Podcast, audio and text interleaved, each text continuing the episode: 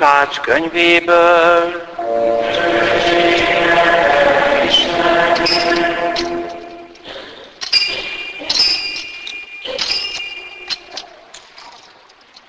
Jézus egy beszédben ezeket a hasonlatokat mondta tanítványainak.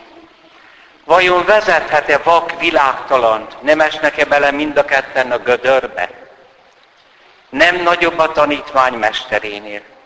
Akkor tökéletes az ember, amikor már olyan, mint a mestere. Miért látod meg a szálkát embertársad szemébe, amikor a magad szemében a gerendát sem veszed észre? Hogyan mondhatod embertársadnak, barátom, hadd vegyem ki a szemedből a szálkát, holott a saját szemedben nem látod meg a gerendát. Képmutató. Vedd ki előbb a magad szeméből a gerendás, aztán törődj azzal, hogy kivedd a szálkát embertársad szeméből. Mert nincs jó fa, amely rossz gyümölcsöt terem, és nincsen rossz fa, amely jó gyümölcsöt hoz. Minden fát gyümölcséről lehet megismerni. Nem szednek a bokorról fügét, sem a bokorról nem szüretelnek szőlőt.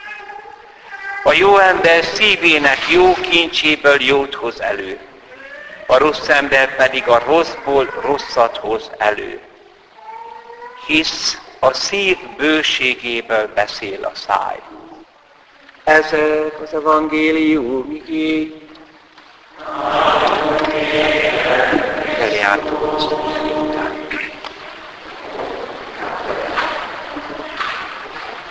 Szeretett testvéreim,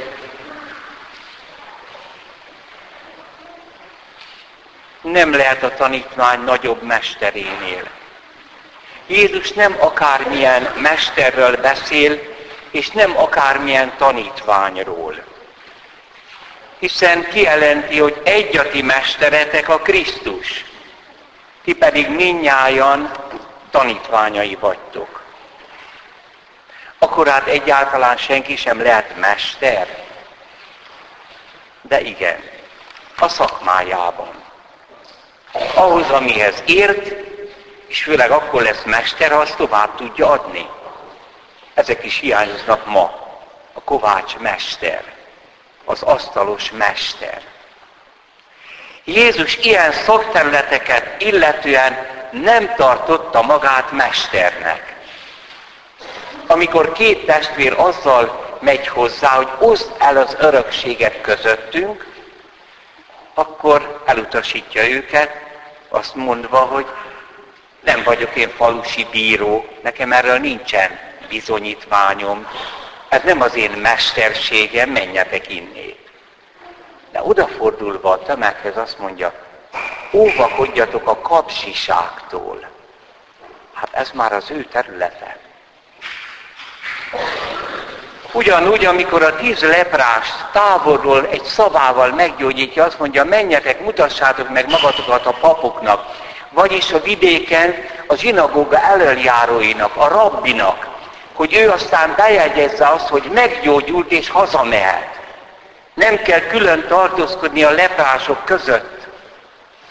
Jézus nem, nem olyan értelemben rabbi, nem végzett rabbi képzőt, nem avatták rabbinak, ilyen értelemben ő nem mester. Nem ő állítja ki ezt a bizonyítványt. Sőt, tovább mehetünk. Az Ószövetségben most hallott részletben, Sirákfia könyvében olvashatunk bizonyos bölcs mondásokat, csodálatos mondások ezek.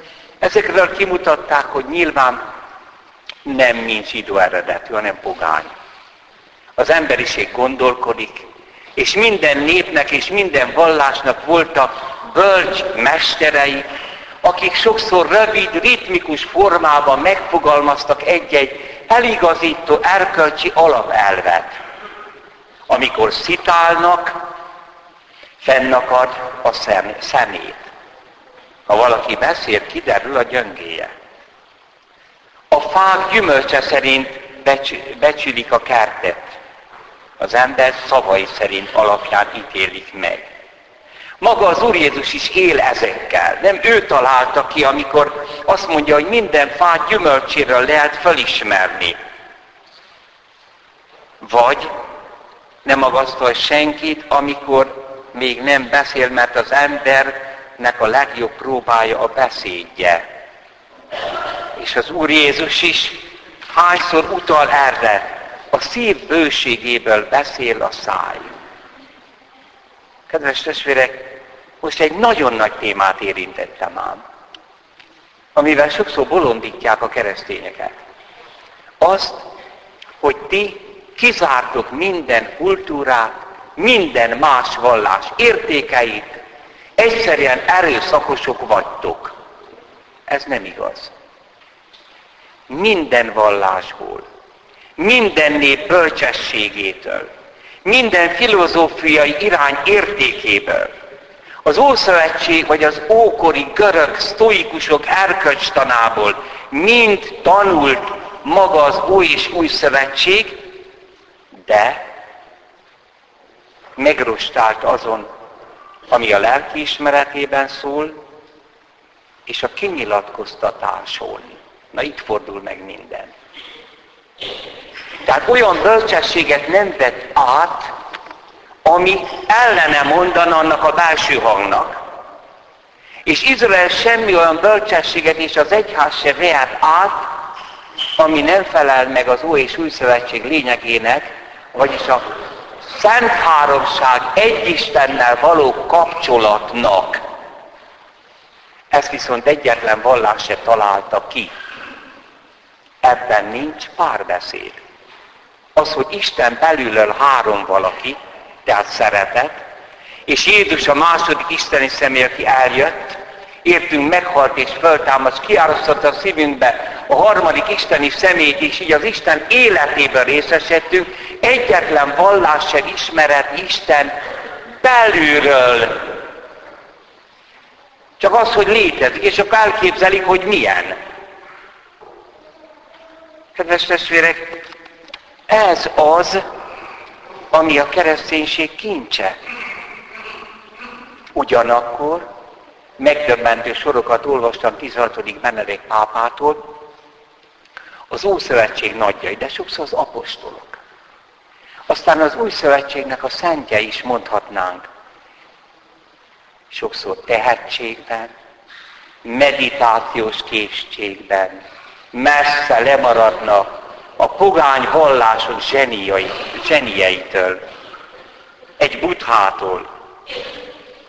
Ezt írja Benedek pápa.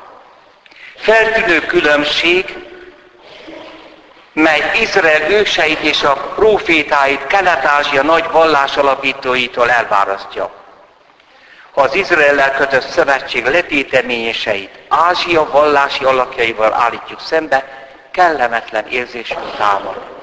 Ábrám, Izsák, Jákob és Mózes a maguk mesterkedéseivel, ravasságukkal, vérmérségletükkel, erőszakos hajlamukkal legalább középszerűnek és szegényesnek tűnnek egy Buddha, Konfucius vagy Lao mellett, de még az oly nagy profétai alakok is, mint Ozeiás, Jeremiás, Ezekiel nem hatnak túl meggyőzően ilyen összehasonlításban.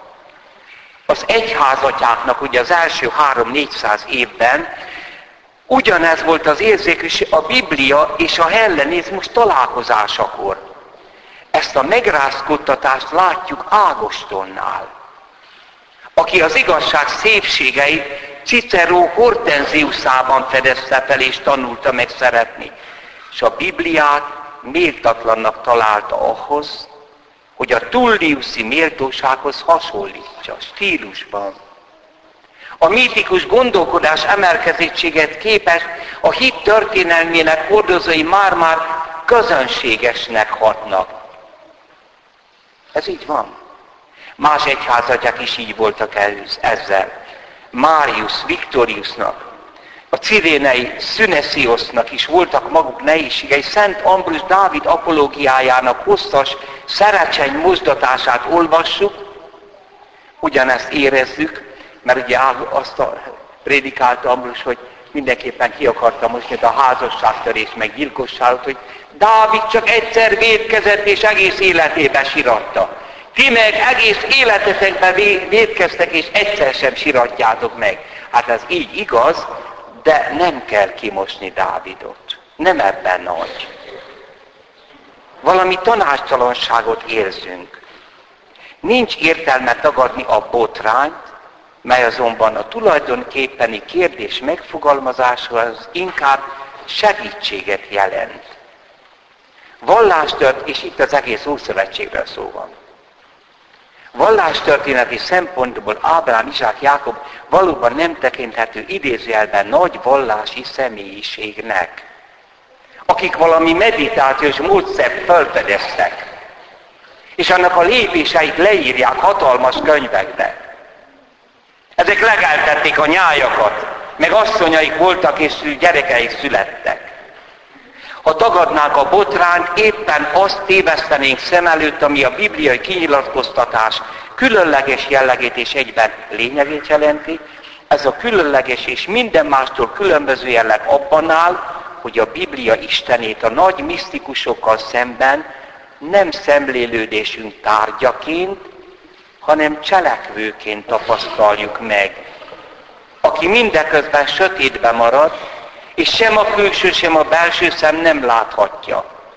Ez pedig ismét csak azért lehetséges, mert itt nem az ember próbál fölemelkedni a lét különböző rétegein át oda, ami a legbensőbb és legszellemibb, ahol az Isteni talán látható, hanem fordítva.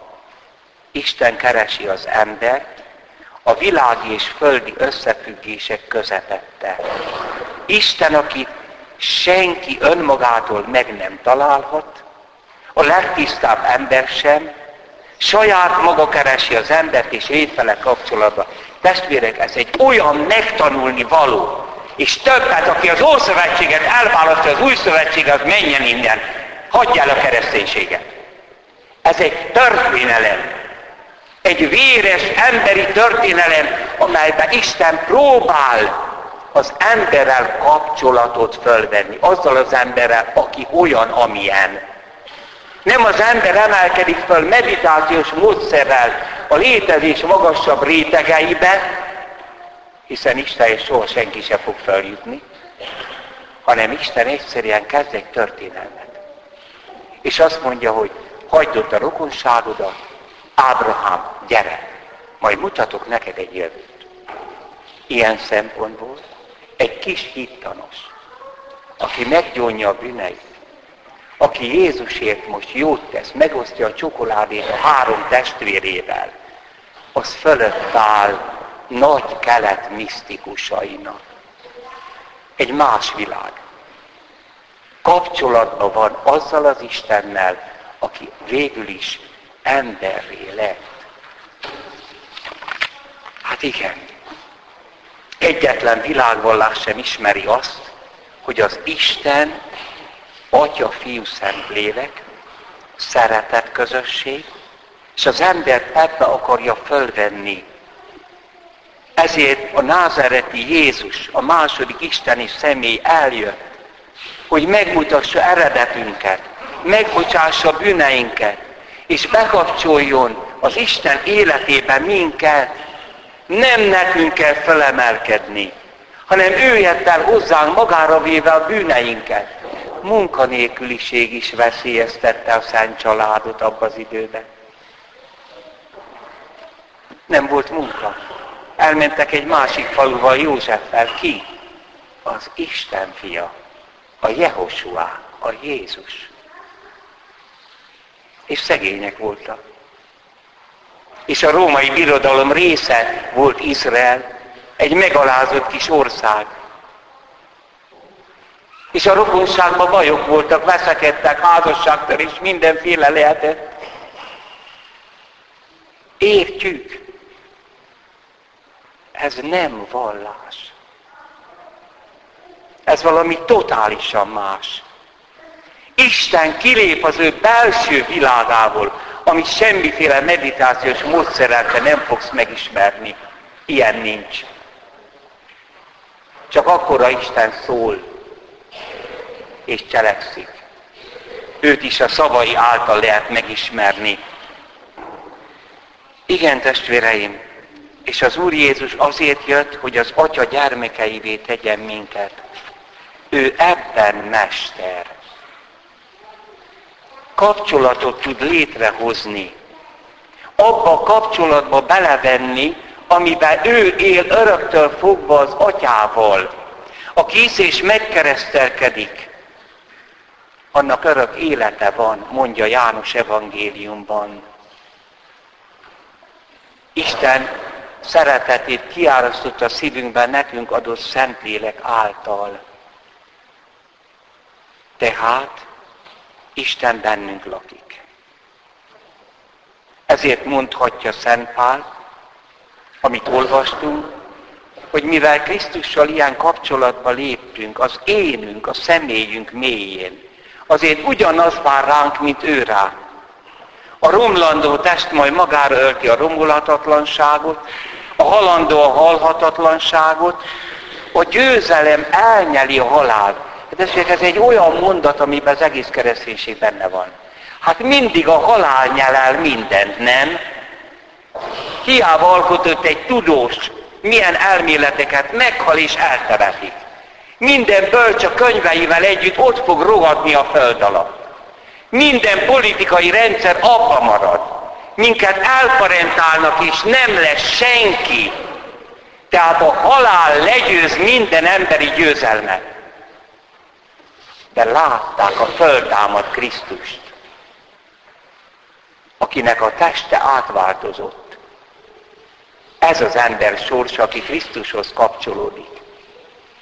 Ez a mondat, hogy a győzelem elnyelte a halált. És ez bennünk kezdődik, a szívünk mélyén. Na most miért beszéltem én mindenről? Mert azt mondja az Úr és a szív bőségéből beszél a száj. Mondhatnak itt okos dolgokat, hogy regulázzuk meg a beszédünket.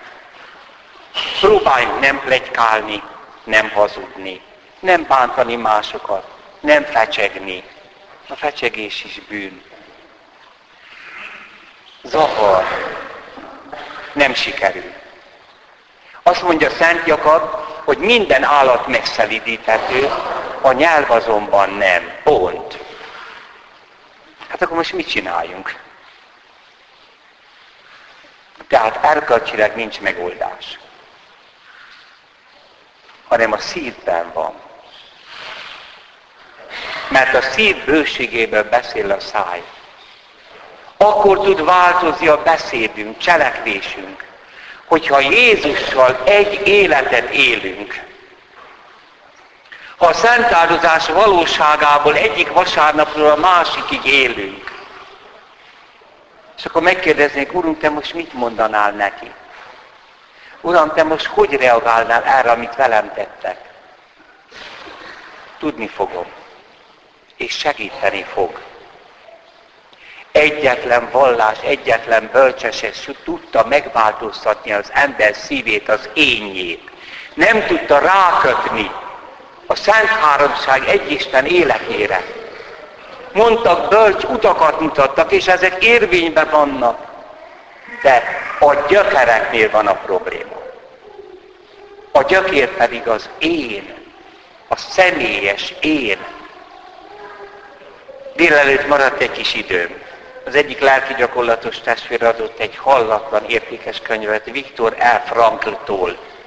Az elfolytott Isten.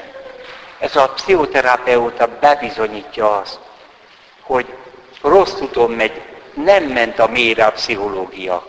Nem a psziché az utolsó réteg, mögötte ott van a személy és bebizonyítja, hogy van egy tudattalan Isten bennünk. Nem úgy, hogy az Isten nem tud semmit, hanem egy Istennel való kapcsolat benn van az ember ényébe. Ezt fel kellene szabadítani. Tehát a legnagyobb elfolytás nem a ö, nemi elfolytás, vagy mindenféle gubancok, vagy elfolytás annak, ami ért itt-ott az életbe, és nem merek rá gondolni, ezek is gyógyítható. A legnagyobb elfolytás. Amikor az Isten kapcsolatot elfolytják. És ma ez megy Európába. A legnagyobb merénylet az ember ellen. Hogy igenis, a személyiségünk, az énünk, az azért keletkezett, mert Isten megszólított minket. Nincs bennünk semmi, ami halhatatlan, a halhatatlanság Istenben van, aki szól nekünk, és amikor haldoklunk, akkor is szól hozzánk, amikor a testünk már rohad, akkor is az énünkhöz szól, és az utolsó napon is szól. Tehát a halhatatlanság és a feltámadásnak a, az alapja az a vele való kapcsolat. A vele való kapcsolat pedig bennünk van, de nem tőlünk van. Itt, amiről szó van vasárnaponként, ez nem egy vallás, ez az embernek a megmenekülése vagy a tönkretétele.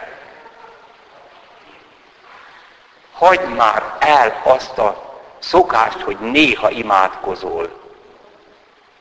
Pontosan azt tarts meg, mindig kell imádkozni. Ebben a kapcsolatban élni. Mert ha ez nincs, akkor az öt rózsafüzése imádság. Hogy van egy kapcsolat, amely a létem lényege, és ma már ezt egy gyakorlati pszichiáter rájön, és ez el van folytva. Tehát azok a bölcsességek, azok mind igazak, amit mondtak a pogányok, amit mondtak a görögök, rómaiak, ami bekerült az Ószövetségbe, hogy hát került a rossz ember, aztán ne beszélj fölöslegesen, mind, de nincs szabadulás. És akkor legtöbb keresztény azt mondja, hát akkor hiába gyónok, tehát abba hagyom az egészet, azt kivonulok a templomból. Mert nem értette meg, hogy a kereszténység nem erkölcs, mélyebben van. Élő kapcsolat a Szent Háromsággal. És ez bontakozik ki. Itt tudunk javulni. Nézzétek meg a szenteket. A szentek nagyon sokszor, a Jelenics tanár úr mondta egy interjúba, hogy a hősiesség és az életszentség. Érdekes, azt mondta, hogy eleve a hősiesség az nem okvetlen életszentség. Szent Pál azt mondja, adjam oda a testemet, hogy elégessenek. Bemegy valaki, nem tudom, egy égő, kiment embereket, de csak azért, hogy majd megjutalmazzák. Hát akkor hősített, de nem éles szentség. Lizői Terész pedig a Kármelben, ez a kis nővér, rábízták Szent Péterről nevezett nővérkét, egy öreg és alig elviselhető, félig béna nővét, hogy vezesse az ebédlőbe. És az egy tortúra volt. Mondtam már, hogy maga túl fiatal, hogy engem vezessen, hát most meg majdnem megfolyt. Állandóan egresszírozta Terész és ő mosolyogva elviselte. Leültette, és itt abban maradt az ő szerepe. Nem. Tégy százannyi lépést, mondja Jézus. Föl, túr, fölhozta neki a manikáját, hogy bele ne lógjon a levetbe. Béna kis kezével nehezen aprította be a levesbe a kenyeret, azt is beaprította, és rámosolygott. Minden nap. És nem mondta azt, hogy ezt már nem bírom, megőrülök. Nem mondta azt. Mert Jézussal volt kapcsolatban. És amikor te Terész halála után a szentségét kutatták, ez a nővér mondta, engem senki se szeretett úgy, mint Teréz nővér. Miért lehet egy hősi cselekedet is szentség? Mert Istennel van kapcsolatban. Ha nem azzal, azért azt megcsodáljuk, az hősiesség, de nem szentség. És lehet nagyon kicsi dolog a családban, hó, mennyi. Mindennapi dolog. Senki nem fog érte díjat adni. Senki nem mondja, hogy hős vagy. És kár is hősnek lenni. Szentnek kell lenni. Az a baj, hogy hősiesen akarunk dolgot elvi, elviselni, és abban az pszichológiai energiánk belepusztul, már nem bírom. Nem.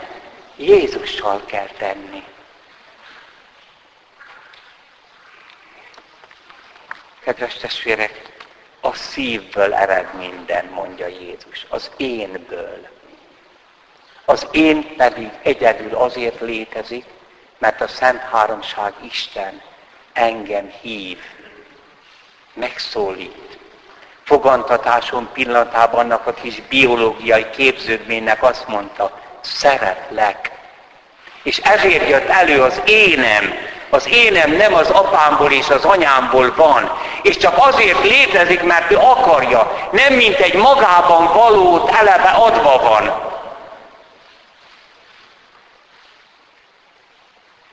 Ez a szívnek a titka.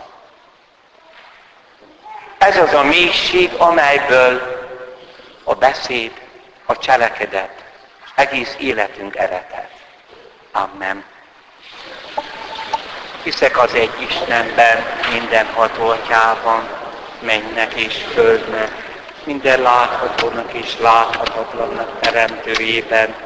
Hiszek az egy Úrban, Jézus Krisztusban, Isten egyszülött fiában, adta